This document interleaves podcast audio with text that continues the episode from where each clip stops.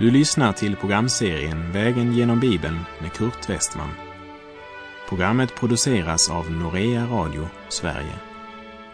Vi befinner oss nu i profeten Amos bok. Slå gärna upp din bibel och följ med.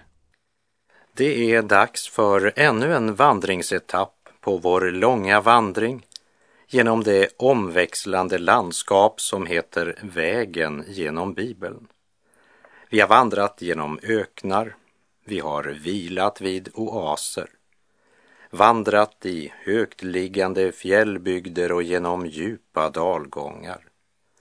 Tack för att du blir med mig ännu en vandringsetapp. Vi avslutade förra programmet med Guds slutliga varningsrop till Israel som avfallit från Herren, men som ändå firade sina gudstjänster i Herrens namn och bar fram det offer som Mose lag krävde. Religionen var bevarad.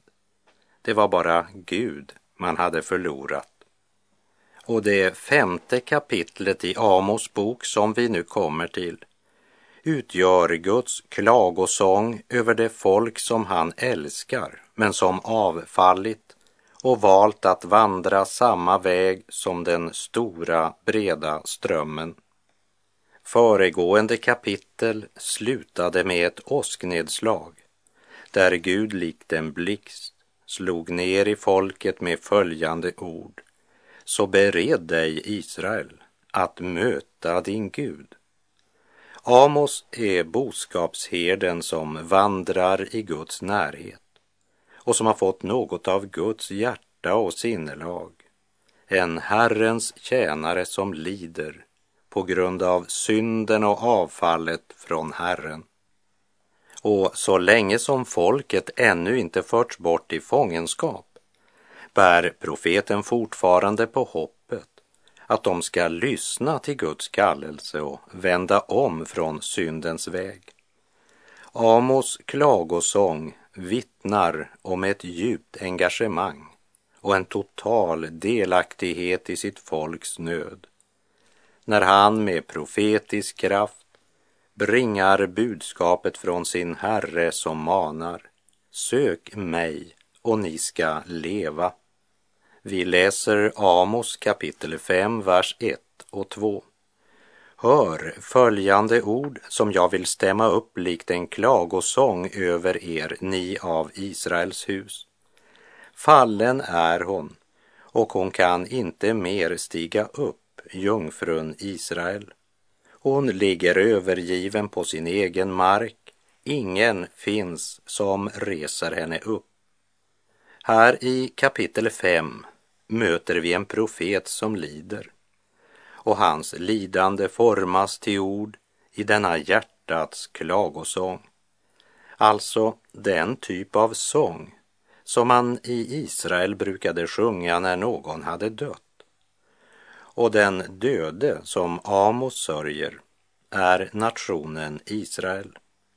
De flesta som lyssnade förstod inte Amos klagan stod inte nationen just nu på topp. Handelslivet blomstrade och det var länge sedan levnadsstandarden varit högre än den var nu. Massor av offerdjur bars fram i templet som var välbesökt. Ja, det var länge sedan det hade stått så väl till. Men Amos är talsman för den Gud som ser bakom den mest välpolerade fasad och han förkunnar nederlaget som om det redan hade skett. Så övertygad är han om att domen skall komma. När Hosea började sin profetgärning talade han i bilder som hade sina rötter i hans erfarenhet i hemmet. Hosea hade gift sig med en sköka, en prostituerad, och Gud sände honom till Nordriket med följande budskap. Du är en hora, men du är ändå älskad av Herren Gud. Här säger Amos, du var en jungfru med vilken Herren trolovade sig. Och det kan sägas om varje troende idag. Till och med till de troende i Korint, sa Paulus. Jag har trolovat er med en enda man för att föra fram en ren jungfru inför Kristus, som det står i Andra Korinterbrevet 11, vers 2. När vi kommer till honom förlåter han oss alla våra synder och vi får en helt ny start. Men hur går det? Hur har det gått de sista åren? Har du handlat som Israel? Har du svikit din Herre och vänt dig bort från honom som älskar dig? Har världens lockelser påverkat dina val och handlingar? Har du kommit på avvägar, närmat dig världen och börjat styras av köttet, egoismen och själviskheten? Har djävulen fått övertaget så att han leder dig runt i sitt ledband? Är du bunden i dina egna tankar och begär? Tyvärr är det många bekännare som har det på det sättet idag. Och sanningen om dem är att begravningssången redan tonar över deras liv. Fallen är hon och kan inte mer stiga upp, jungfrun Israel. Hon ligger övergiven på sin egen mark. Ingen finns som reser henne upp. Vi läser Amos kapitel 5, vers 3. Ty så säger Herren, Herren. Den stad som tusen brukade dra ut ifrån skall få hundra kvar och den som hundra brukade dra ut ifrån skall få tio kvar för Israels hus. Amos säger att endast tio procent av folket skall överleva. Så bered dig, Israel, att möta din Gud. Han ber dem lägga märke till hur många som kommer att mista livet och hur få som blir kvar i det som de själva menade var ett folk med lysande framtidsutsikter. Klagosången är oerhört tragisk. Israel jämförs med en jungfru, det vill säga hon som dör är en ung och vacker flicka som hade livet framför sig men som dog en alltför tidig död. Och den var självförvållad. Därför kan profeten inte annat än sörja och gråta över hennes framtidsöde.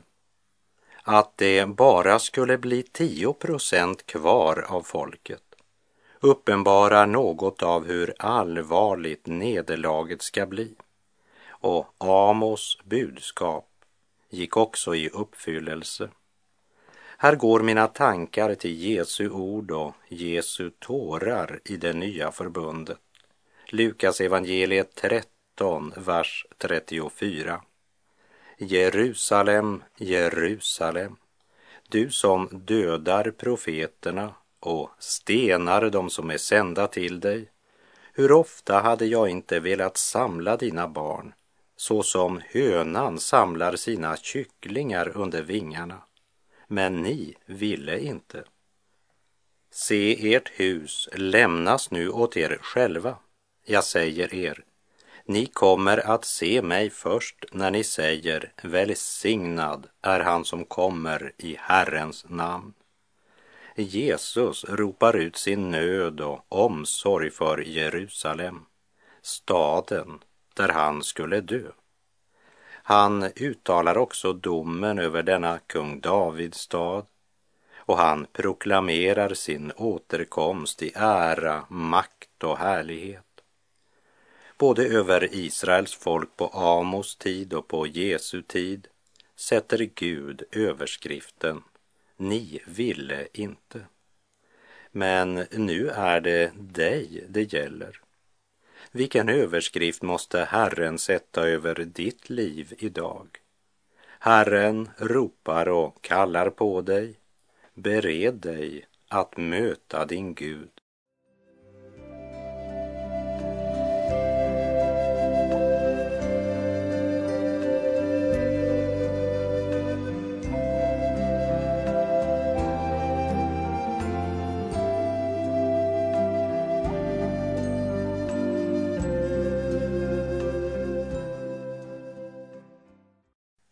Lyssna till profeten Amos när han ropar ut den sista kallelsen till det folk som Gud hade kallat till sitt folk men som vänt Gud ryggen och förvandlat helgedomen till en gryta fylld med religionsblandning, avgudsdyrkan och ogudaktighet.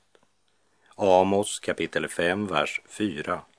Så säger Herren till Israels hus. Sök mig och ni ska leva. Guds arm är ännu uträckt. Det profetiska budskapet har gått ut.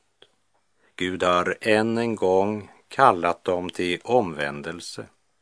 Och även om deras omvändelse inte kom förrän nu så skulle de leva. Här går mina tankar till orden i Jesaja kapitel 55, vers 3 där det står Böj ert öra hit och kom till mig.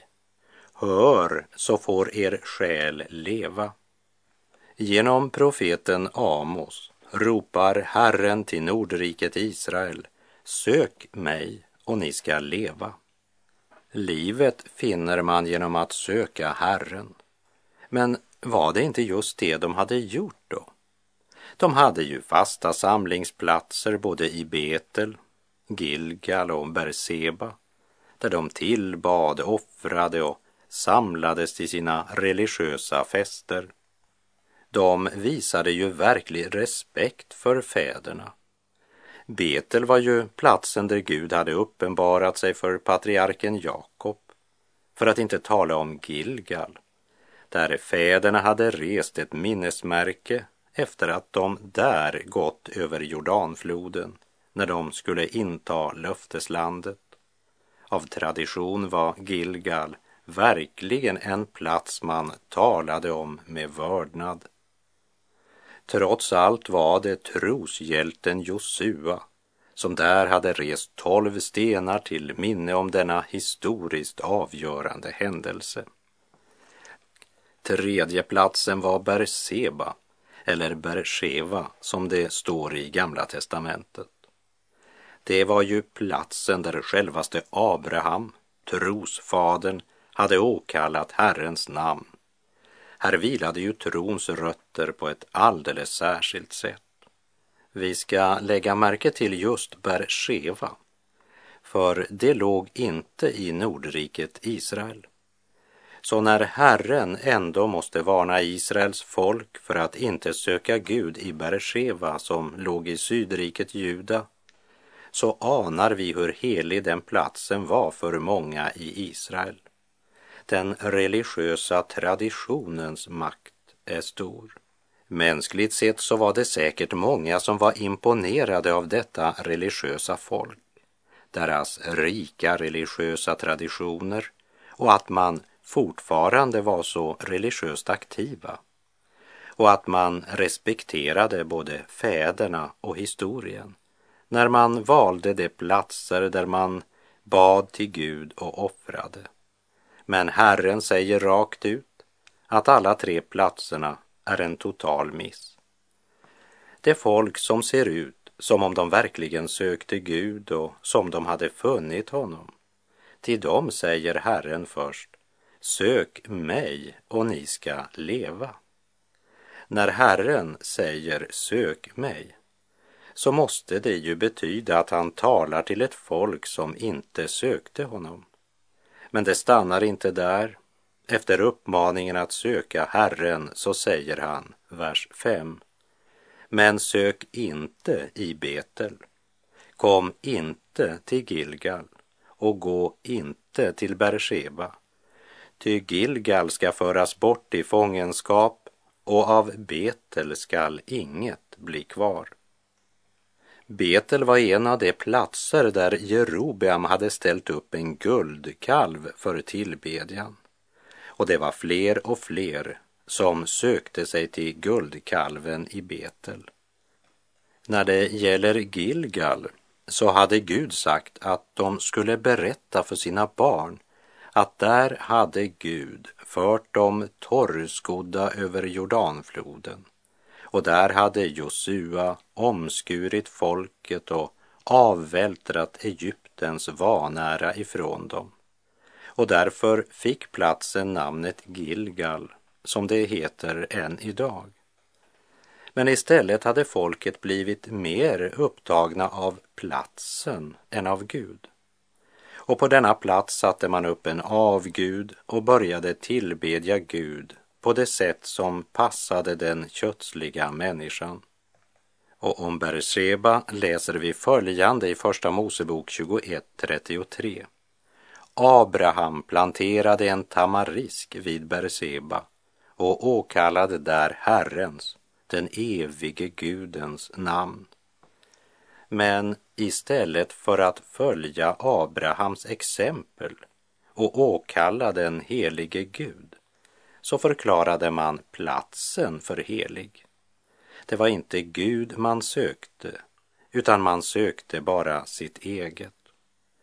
Johannes Sandved i Norge sa religionen hade bara blivit ett medel genom vilket man skulle skaffa sig fördelar hos Gud.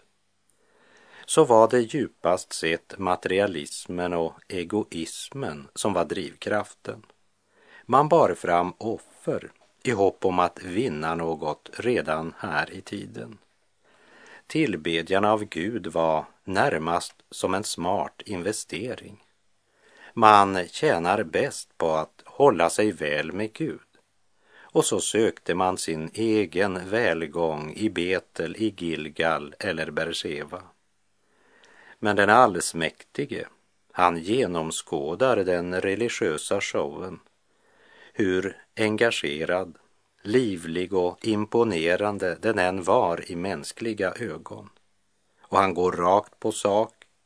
Utan bomullsinpackning säger han, sök mig och ni ska leva. Men sök inte i Betel. Kom inte till Gilgal och gå inte till Berseba.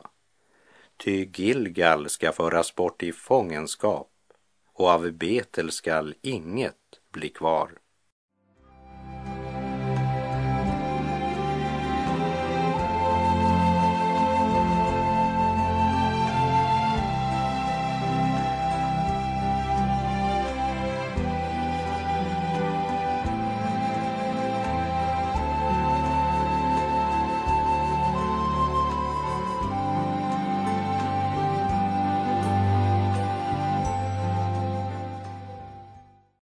Herren som just stuckit hål på tre av deras stora religiösa ballonger, Betel, Gilgal och Bersheva, säger att trots allt detta så finns det ännu hopp för dem om de söker Herren.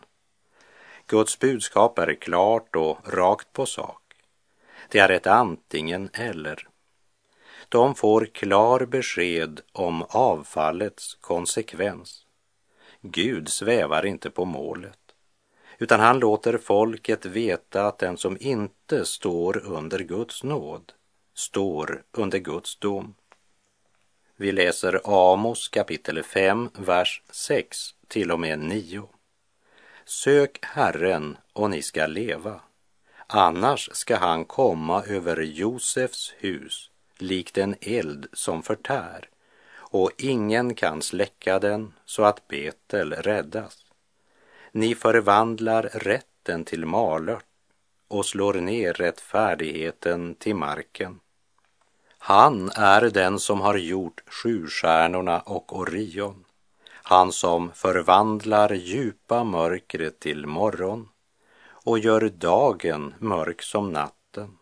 Han som kallar på havets vatten och häller ut det över jorden. Herren är hans namn.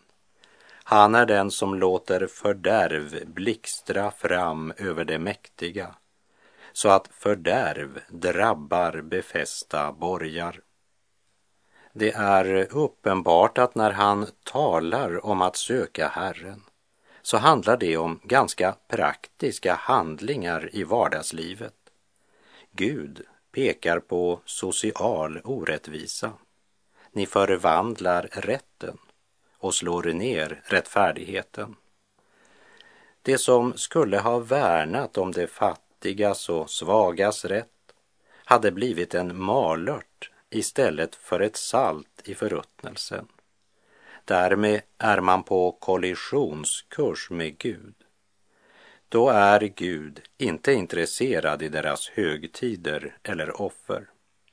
I Första Samuels bok kapitel 15, vers 22 säger profeten Samuel Menar du att Herren har samma behag till brännoffer och slaktoffer som till att man hör Herrens röst?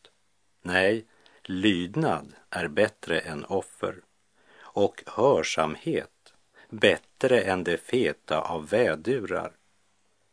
De bar fram de föreskrivna offren, höll fast vid både tradition och religiösa ritual men brydde sig inte om att fråga efter vad som var Guds vilja i deras vardag. Man ärade Gud med sina läppar och sina offergåvor, men deras hjärtan var långt ifrån honom. Och när de gick ut från gudstjänsten förvrängde de rätten genom sina handlingar i mötet med medmänniskor i vardagen. Det var pengar, makt och position som avgjorde vilken dom som blev fälld när två parter tvistade med varandra.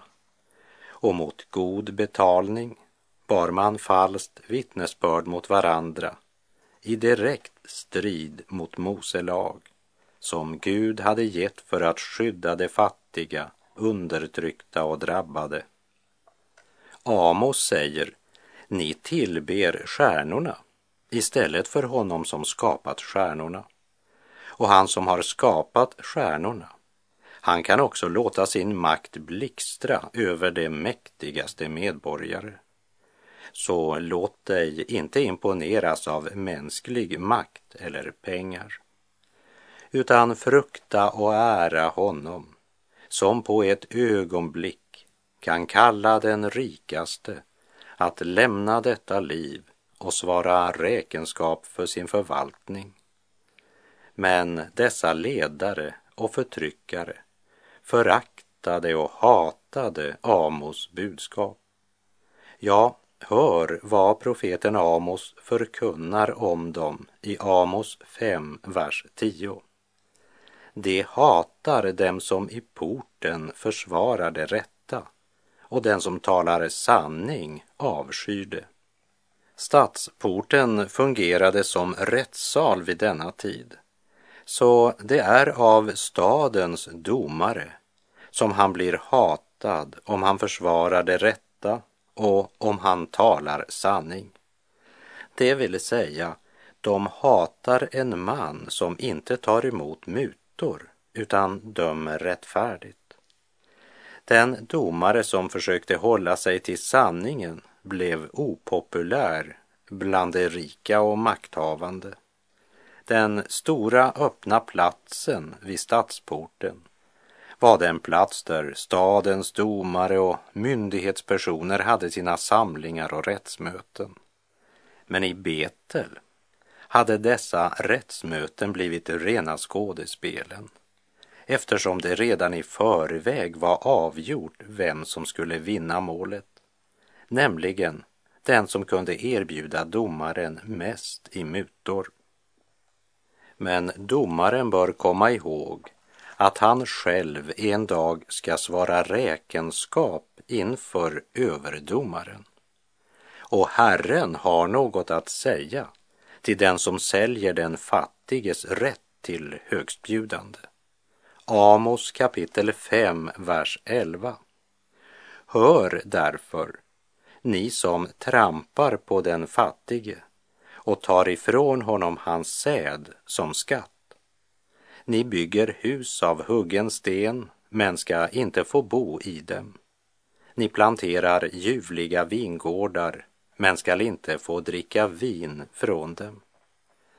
Gud säger, ni som vänt Gud och sanningen ryggen och valt att roffa åt er så mycket som möjligt.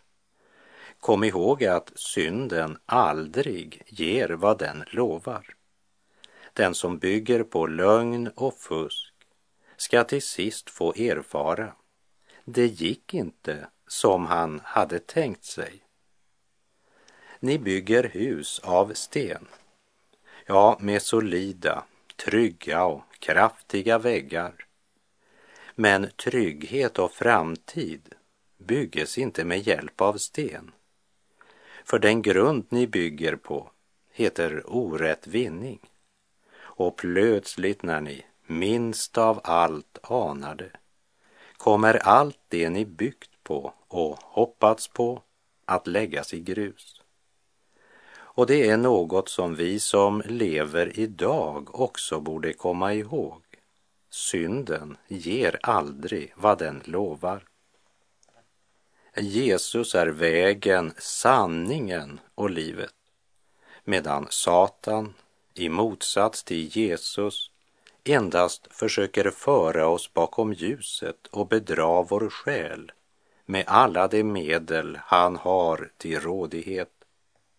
Och Satans triumf, det är att många människor uppskjuter uppgöret och omvändelsen tills det är för sent att ångra och omvända sig.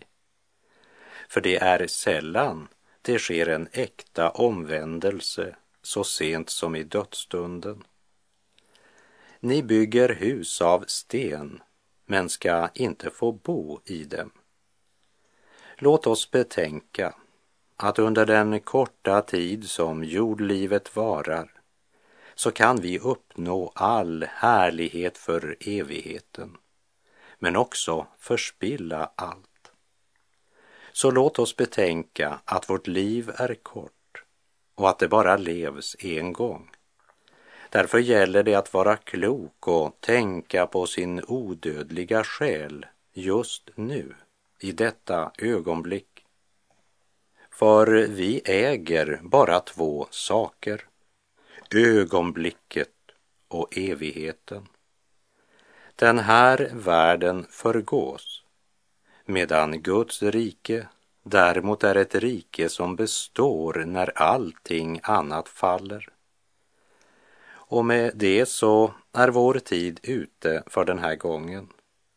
Gå in genom den trånga porten.